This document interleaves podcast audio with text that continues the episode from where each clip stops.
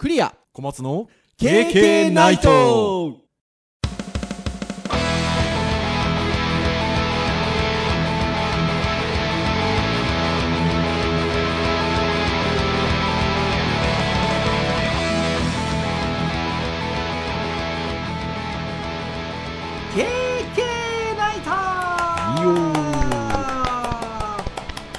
はいということで第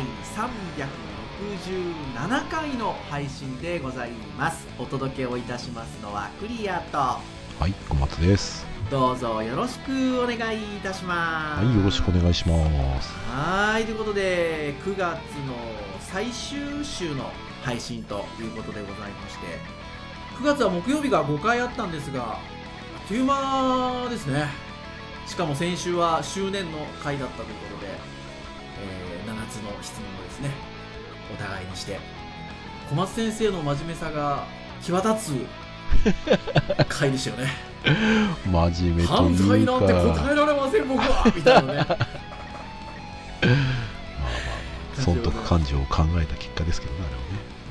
あの話だからしたんですよ。うちでも奥さんに「小松先生がさ」つって「気楽にお答えください」って書いてあるのに犯罪なんか答えられないって言うんだよつって言ったら「えー、あるじゃんいろいろ食い逃げとか」とかって言って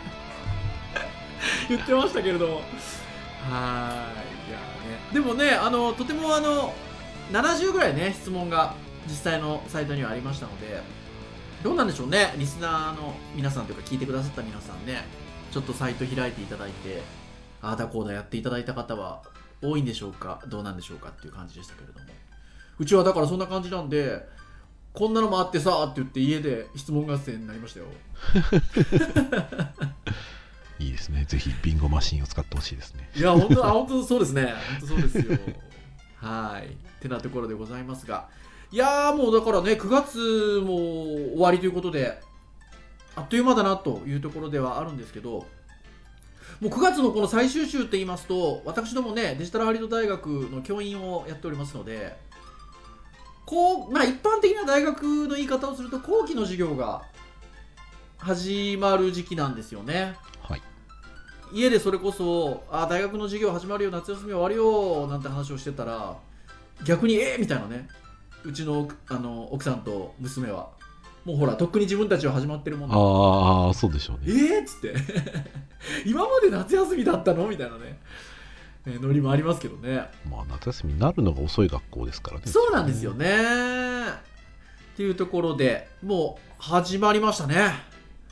まあそうですね。ねえ小松先生はあれですかね。いわゆるゼミの授業といわゆるまあいわゆる演習系の授業というかはい。それぞれまあ始まったっていう感じで。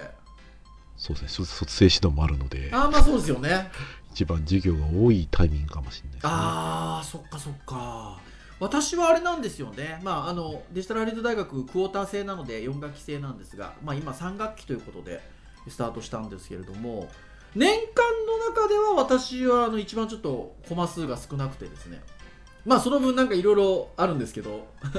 ありはしますが一応コマ数は少なくてまああのゼミ絡みというんでしょうかね、えー3年生のゼミが始まったのとえっとまあ、4年生のゼミ生がもう卒生指導という感じになりますのでがあってということで。なのでちょっと通常の演習系の授業はこの3クォーターは私はないんですけどまあいよいよ始まりましてというところで。これからがね特に卒卒生がね。そうですね。なかなか進まないんですよねもうね1月ぐらいまでね。あの数ヶ月ではありますがあの最後の長い戦いが始まりますけれども。はい。というところではございますが。今日は何の話をしようかなっていうところなんですが、まあ、まさにそのような話を今日はちょっとしようかなと思っておりまして、えー私どものターンで言いますと、まあ、教育に関するお話をするターン回なんですよね。まあ、ウェブ系の話、ハードやガジェットに関しての話、そして教育に関する話ということで、ちょっとね、こう回しながら話しているんですけれども、まあ、今回は教育系の回ということで、で何かあのそういう教育にまつわるようなお話がないかななんて編集会議で話しておりましたら小松先生がこんなお話がありましたよということで、まあ、今のお話にちょっと絡むようなというところで、えーこちら教育と ICT オンラインさんのウェブサイトでございまして、まあ、その中の記事今時の若者 IT 事情という、まあ、カテゴリーがあるようでございまして、えーそこの多分第100回目の記事切りがいい記事でございますね。第100回目の記事で今時の大学事情、えー、P 逃げやカメラオフっていう見出しの記事がありましてこれ比較的新しい記事で、えー9月26日付に配信がされてる記事のようで、まあ、まさにね後期の授業が始まるということで、えーまあ、令和4年度の前期における、まあ、対面だったり遠隔の授業実施方針の、まあ、割合の図が出ておりまして、まあ、そこに対してのいろいろな所見であったりとか、まあ、今後に向けてっていうような話が割とコンパクトに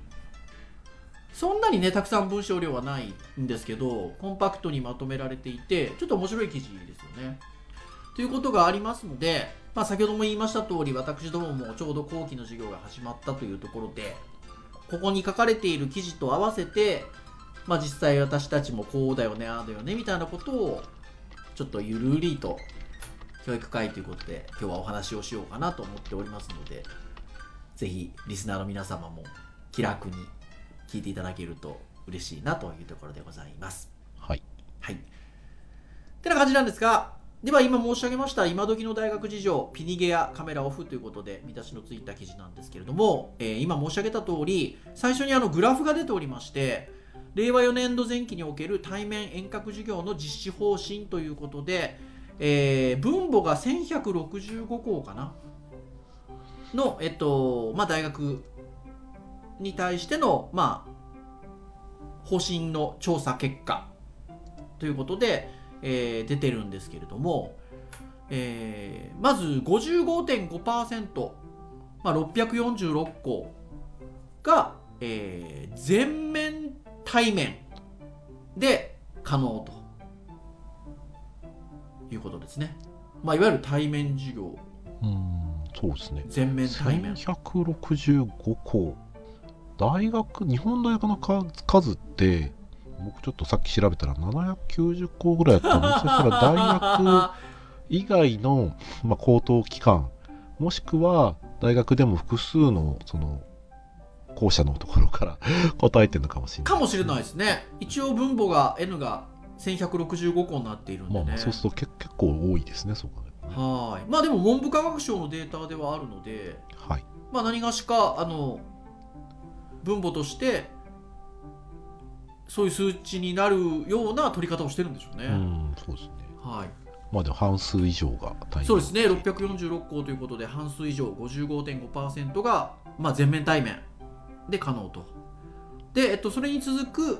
えー、376校、まあ、32.3%がほとんど対面で可能ということで、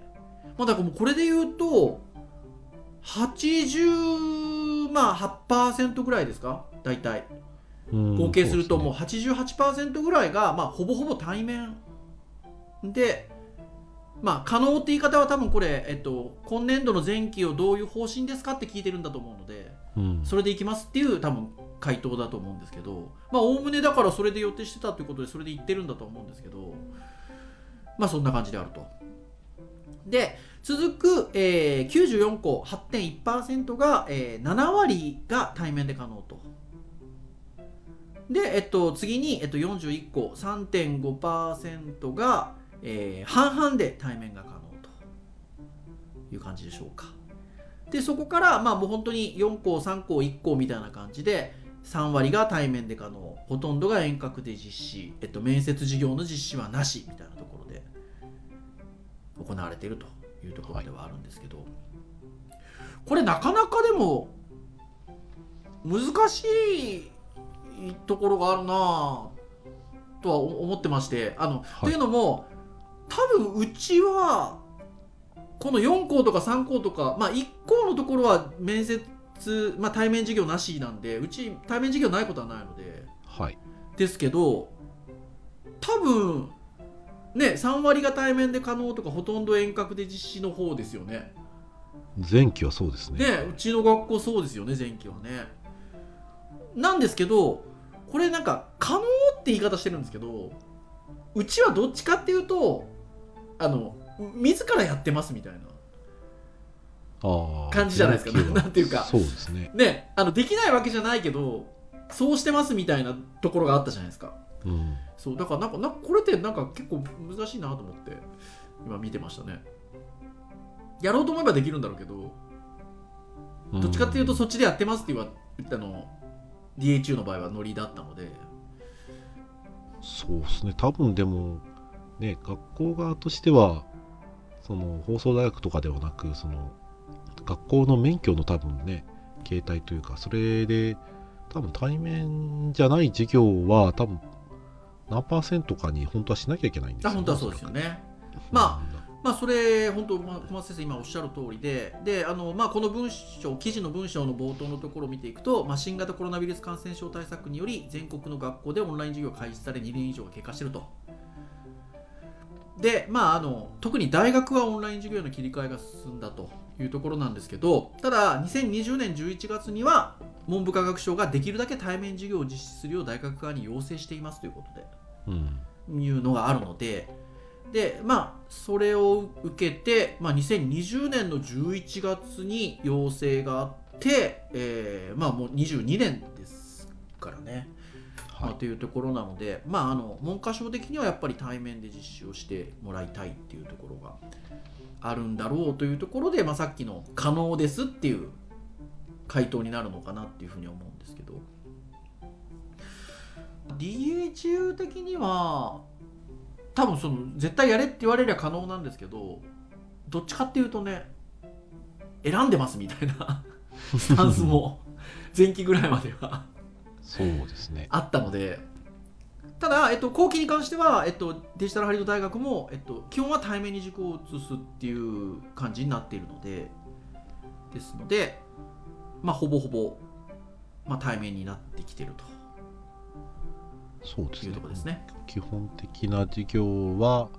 対面で、まあ、一部今まだオンラインがあったりはしますけど、はい、だったりとか、まあ、授業の内容であったりとか、えっとまあ、先生側の都合ももちろんありますしで、えっと、基本的には、まあ、あの基本は対面でっていうことではあるんですけどその受講する学生側もなかなか、ね、2年以上やってるっていうとこもあるのであとご家族の、ね、状況であったりとかでまだ、まあ、コロナがなくなってるわけではないので。まあ、そこら辺は、まあ、あのオンラインも一部みたいなところも当然あるので、まあ、ただあの対面に切り替えっていう感じにはなってきてると。うん。いうところですね。でどどうですか？小松先生は、まあ、そういう流れの中で今対面でって感じですか？まあそうですね。後期からは。そうですね。あの久しぶりに3年ぶりぐらいに PC ルームで授業しました。おーまあでもで授業先ほども言った形通りね あのゼミだけじゃなくて演習系の授業もねこの3クォーター持ってらっしゃるということなので PC ルームへ態でも授業形態そんな変えてないですけどね。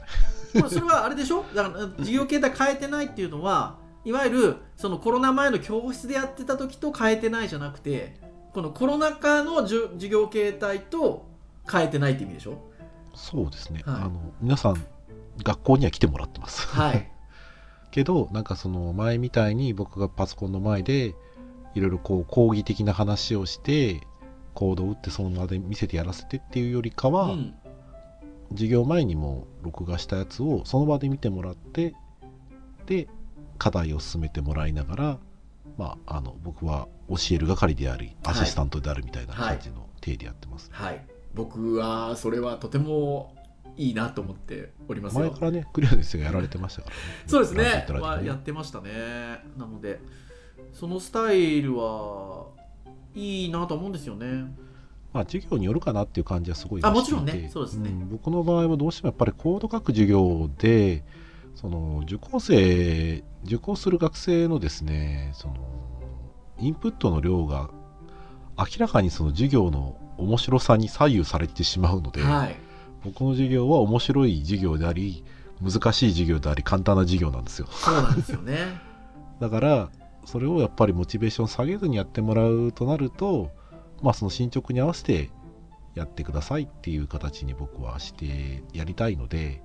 だからもう完全に基礎できてる子なんかはどんどん課題やってくださいっていう。いや本当そうなんですようね、ん、形でやるのが、まあ、モチベーション落とさずに、まあ、そこまで差をつけずにできるかなっていうところで。確かに。先に行きたい人が引っ張られないんですよね。集合学習と違ってというか。やっぱどうしてもね先に行けないんでだからね優秀な学生がもう面白くなくて課題出さずに単位を落とすってう、いうん不思議そうよくありまな現象が起きすもんね。ちゃうっていう、そうだからそこがまあそういうスタイルだと、まあ、い行きたい人は行っちゃいなっていう感じでねやっちゃえばいいし。まあでねあの遅れがちな人はまあ動画になっていればやっぱ復習はしやすいので。うん。そこはね。そうですね。課題の中で新しい技術取り入れられるならそれはそれで評価しますよ。そうそうそうそうそうまあそれはそれでモチベーションが保たれるので、うん。あとはねさっき小松先生おっしゃってた通りあの先生が一人何役をできるところもですねやっぱいいので。まあそういう意味で言うと僕がねもう板書の授業が、まあ、今の僕のやってる内容からすると効率がすごい悪いなと思ってついついやっぱり板書をしたりとかパソコンを使ってやる演習っていうのが体的にもうできなくなっちゃってるところもあるんですよね。ここ23年の中で。できなくはないんですけど、あのある程度やっぱり前提が整ってない学生ではなかなかもう辛い感じがしてですね、うん。うん、だからもう僕はなんか鏡に向かって授業してるような状況になりかねないので、うん。そうそう。でそれはちょっと良くないよなっていうのもあって。まあまあまあ。だから、ね、多分オープンキャンパスとかそういうのであれば、まあ、ある意味条件は揃うので、まあ、いくらでも楽しい授業をなんかできないかなと考えるんですけど、うん。まあ、現状のカリキュラムで言うと今はもう一回オンラインで教材作ってやってもらう方が、まあ、効率もいいし、まあ、学生も自分のペースで進められるっていう点ではいいかなっていうところ、まあ、ちょっと緊張感はもしかしたら落ち落ちてるかもしれないですけどね。ここで聞かないともう受けられないみたいなのはないので。あまあまあまあ。ねまあ、変な話ですけど僕の授業のシステムをしてしまったら多分学生は2回は休むだろうなと。家でやるだろうなと思ってます。ねいやいやいやでもねうんいや面白いですね。そうだからやっぱりあの昔から言われてましたけどそのコロナ禍後にだんだん向かってるじゃないですか、はい。まああのね、状況としては。はい、っていうところで言うと、まあ、コロナ以前にはビフォーコロナには戻らないだろうっていう言い方はね、昔からされてましたけど、まあ、やっぱりねあのそういう風な状況にはなってくるのかなっていうのを今お話を伺ってでもしたりしますね。僕は実はあれなんですよあの先ほども言った通り大学の方針としては、えっとまあ、対面に軸でっていうことではあるんですけどまあねあの私ちょっと福岡に住んでたりするのであの、まあ、そこら辺でちょっとこう大学側との話もあって一応学習で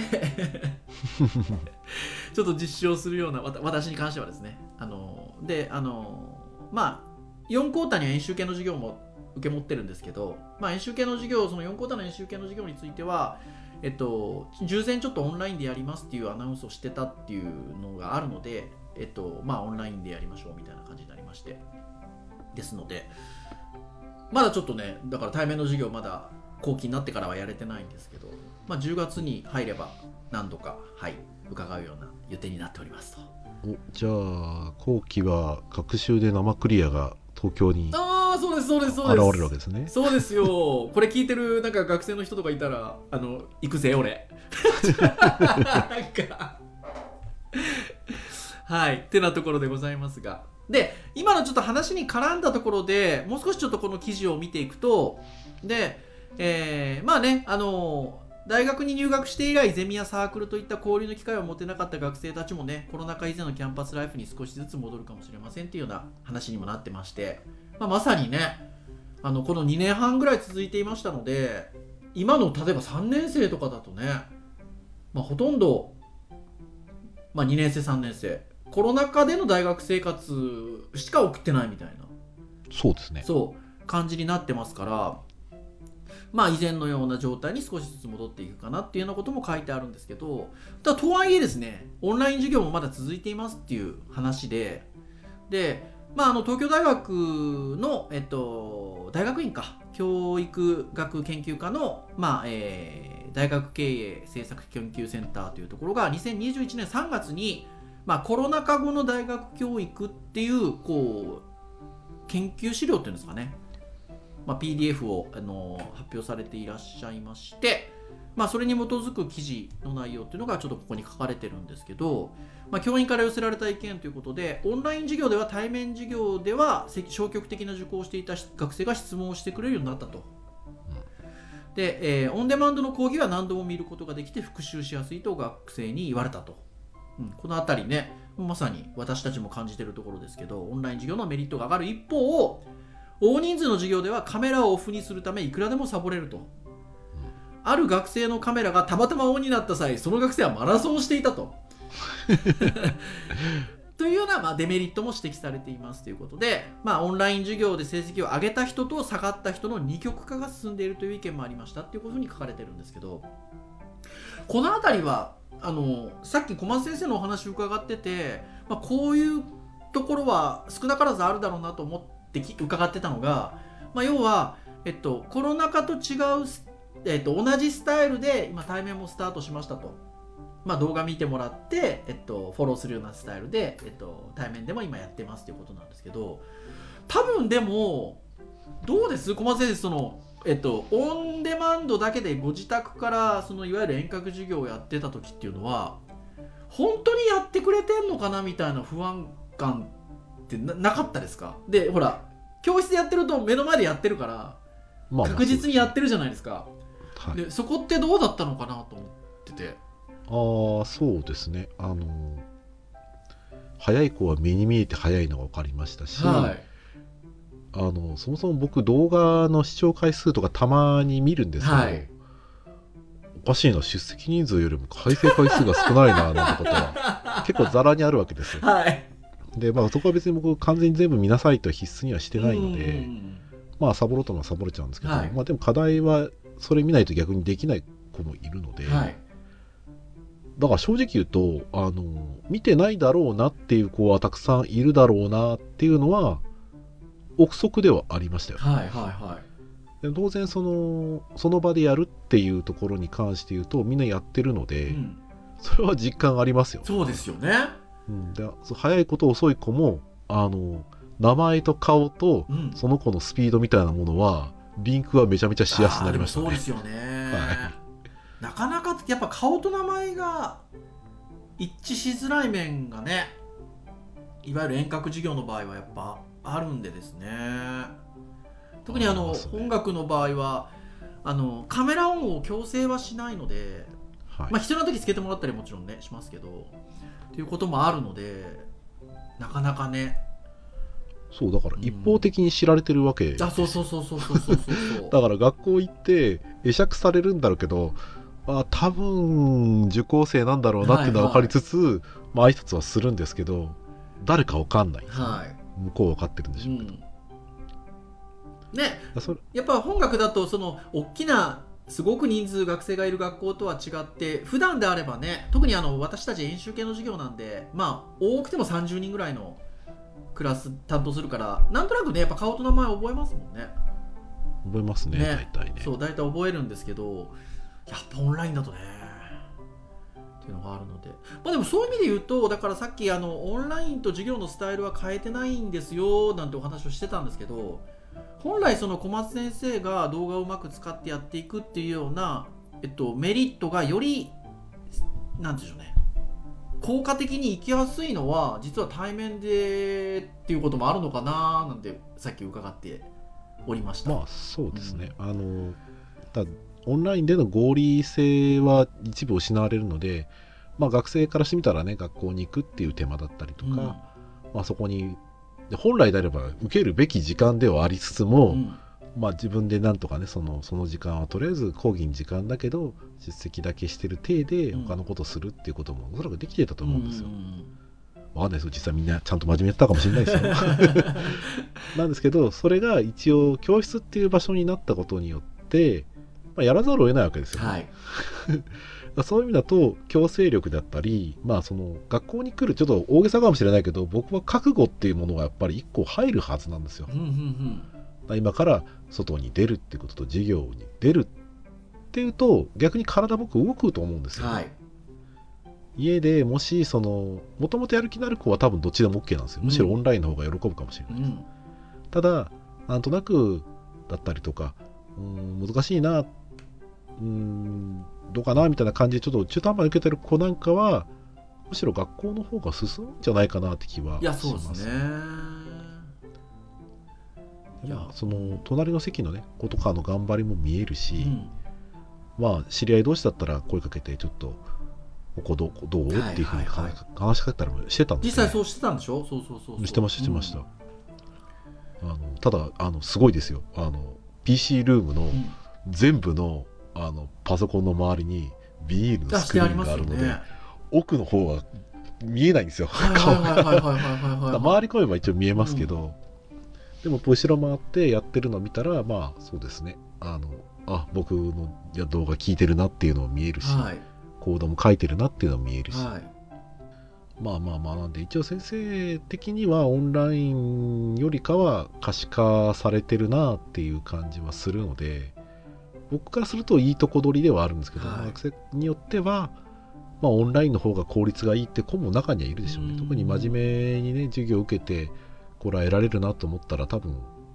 まあ家の方がこれは効率いい子の方もいると思う。ので、まあまあね確かにね。まあそれで言うとあれなんだろうな。だから今記事にもねありましたけどオンライン授業で成績を上げた人と下がった人の二極化が進んでいるみたいなこともありますがまあ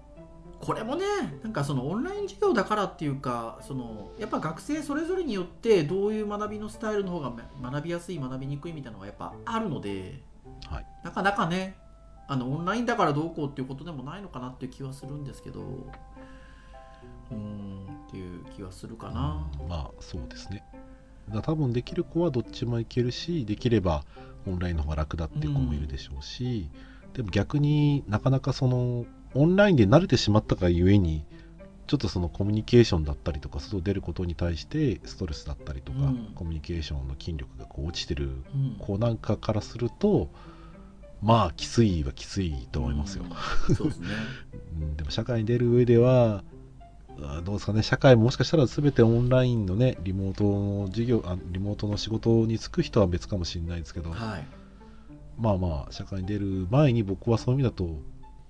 対面でそのコミュニケーションの筋力授業以外のところでね培うものはあった方がいい気はしますけどね、うんそれはそういう気がしますね。うん。うん。オンラインになるにしても多分ね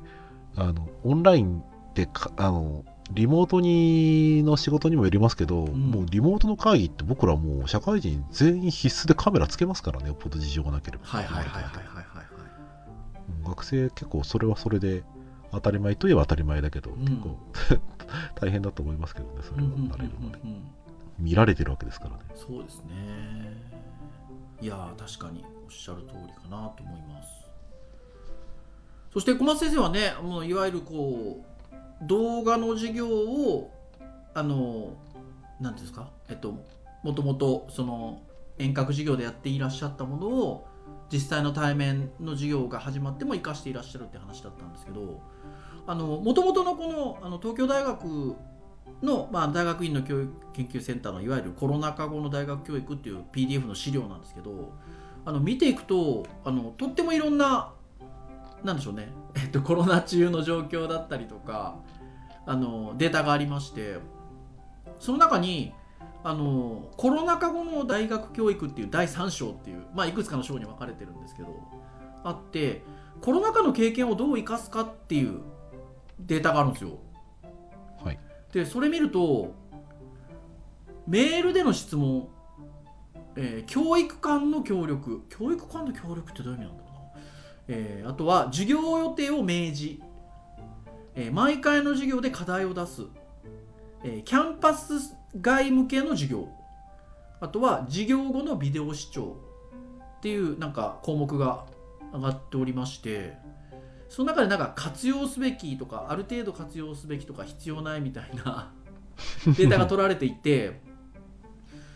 それで言うとなんか割と活用すべきなんだろうなっていうのがメールでの質問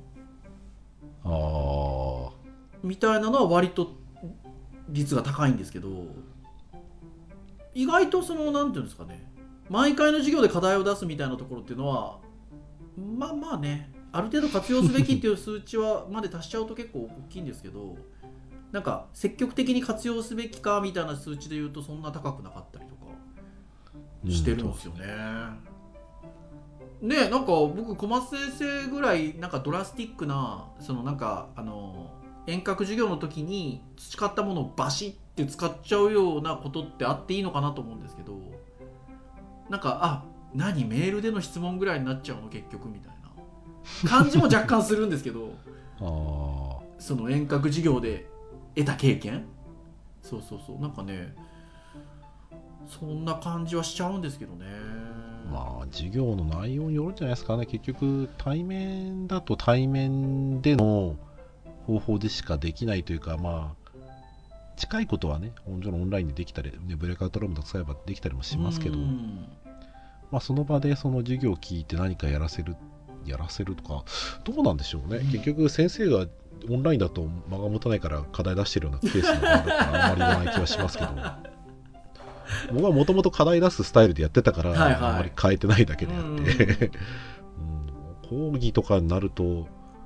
まあ、課題は出さなくても講義聞いて勉強になるもんなんですかねそういう意味だとね。え。っていうところなのかなっていうのはなんか思います。はい。まあいろいろ実はあのこの資料自体はあの結構いろんなことが書いてあるので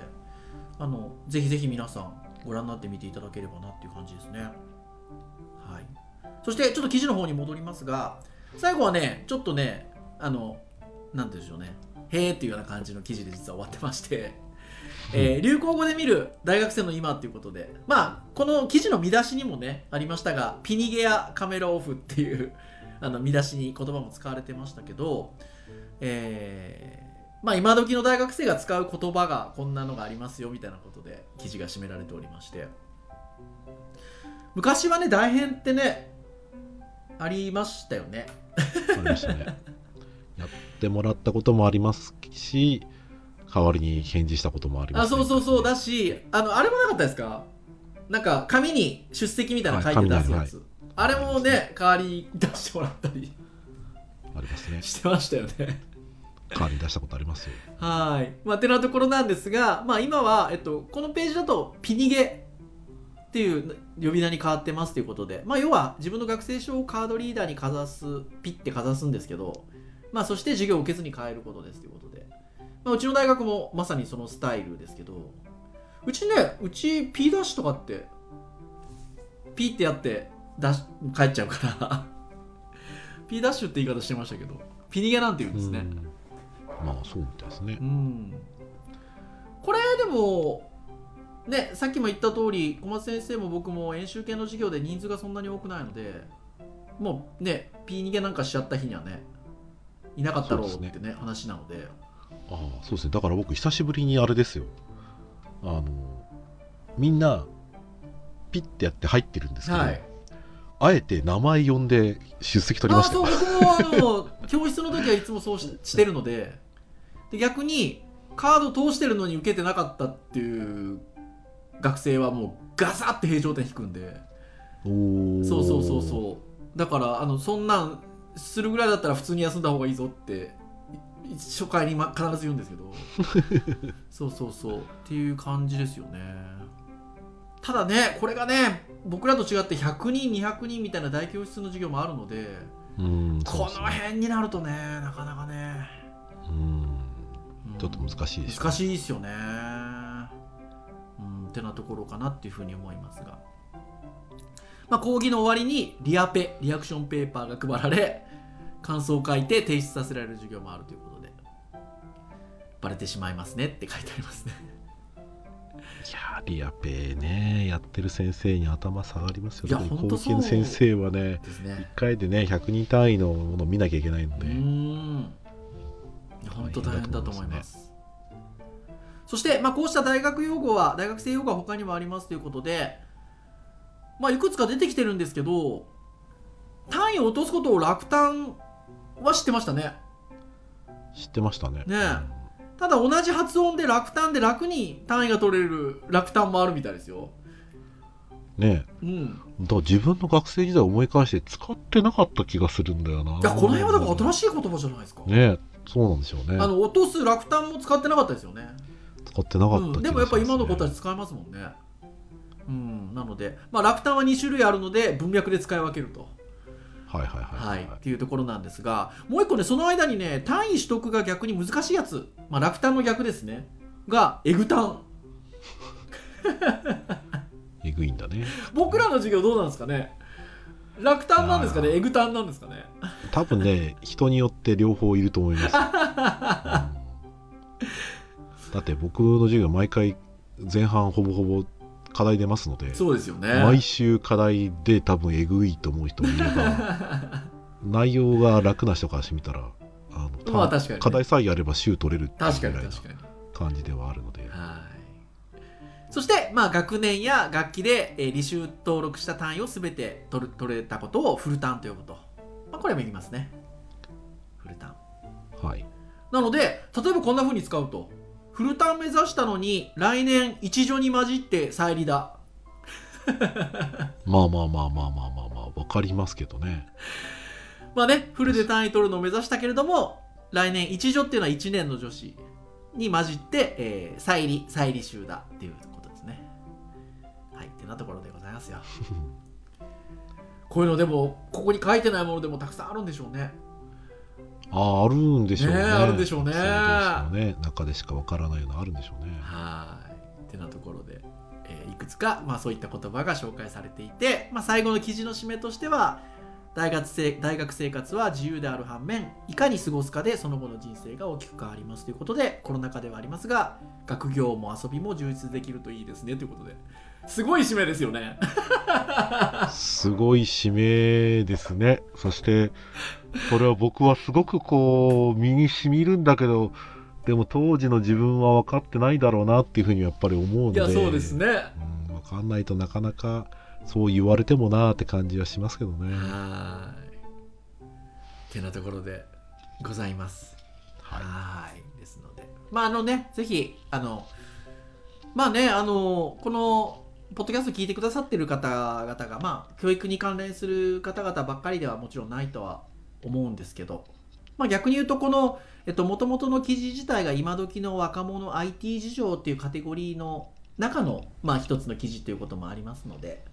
まあ教育に関係してない皆さんでもねあ最近の若い子ってそんな感じなのねっていうことでちょっとね、あのここ覗いてみていただくと、はい、予感じゃなかろうかなというところでございます。はい。はい。ぜひご覧になってみてくださいませ。ということで、以上といたしましょうかね。はい。はい。KK ナイトは毎週木曜日に配信をいたしております。公式サイトアクセスをしていただきますと、プレイヤーがございますので、サイト上で直接切っていただけます。ただし、購読登録サービス等々で登録をしていただきますと配信されるや否や皆さんの端末にシューッとデータがダウンロードされますのでお好きなタイミングで聞いていただけますということで、はいまあ、367回の本日配信でございましたが毎日聞いていただいても1年間聞いていただけますのでぜひ興味のあるものからながら聞きで結構でございますので聞いていただけますと私ども大変喜びますということでございます。はい。それでは以上といたしましょう。お届けをいたしましたのはクリアドはい小松でした。それでは次回368回の配信でお会いいたしましょう。皆さん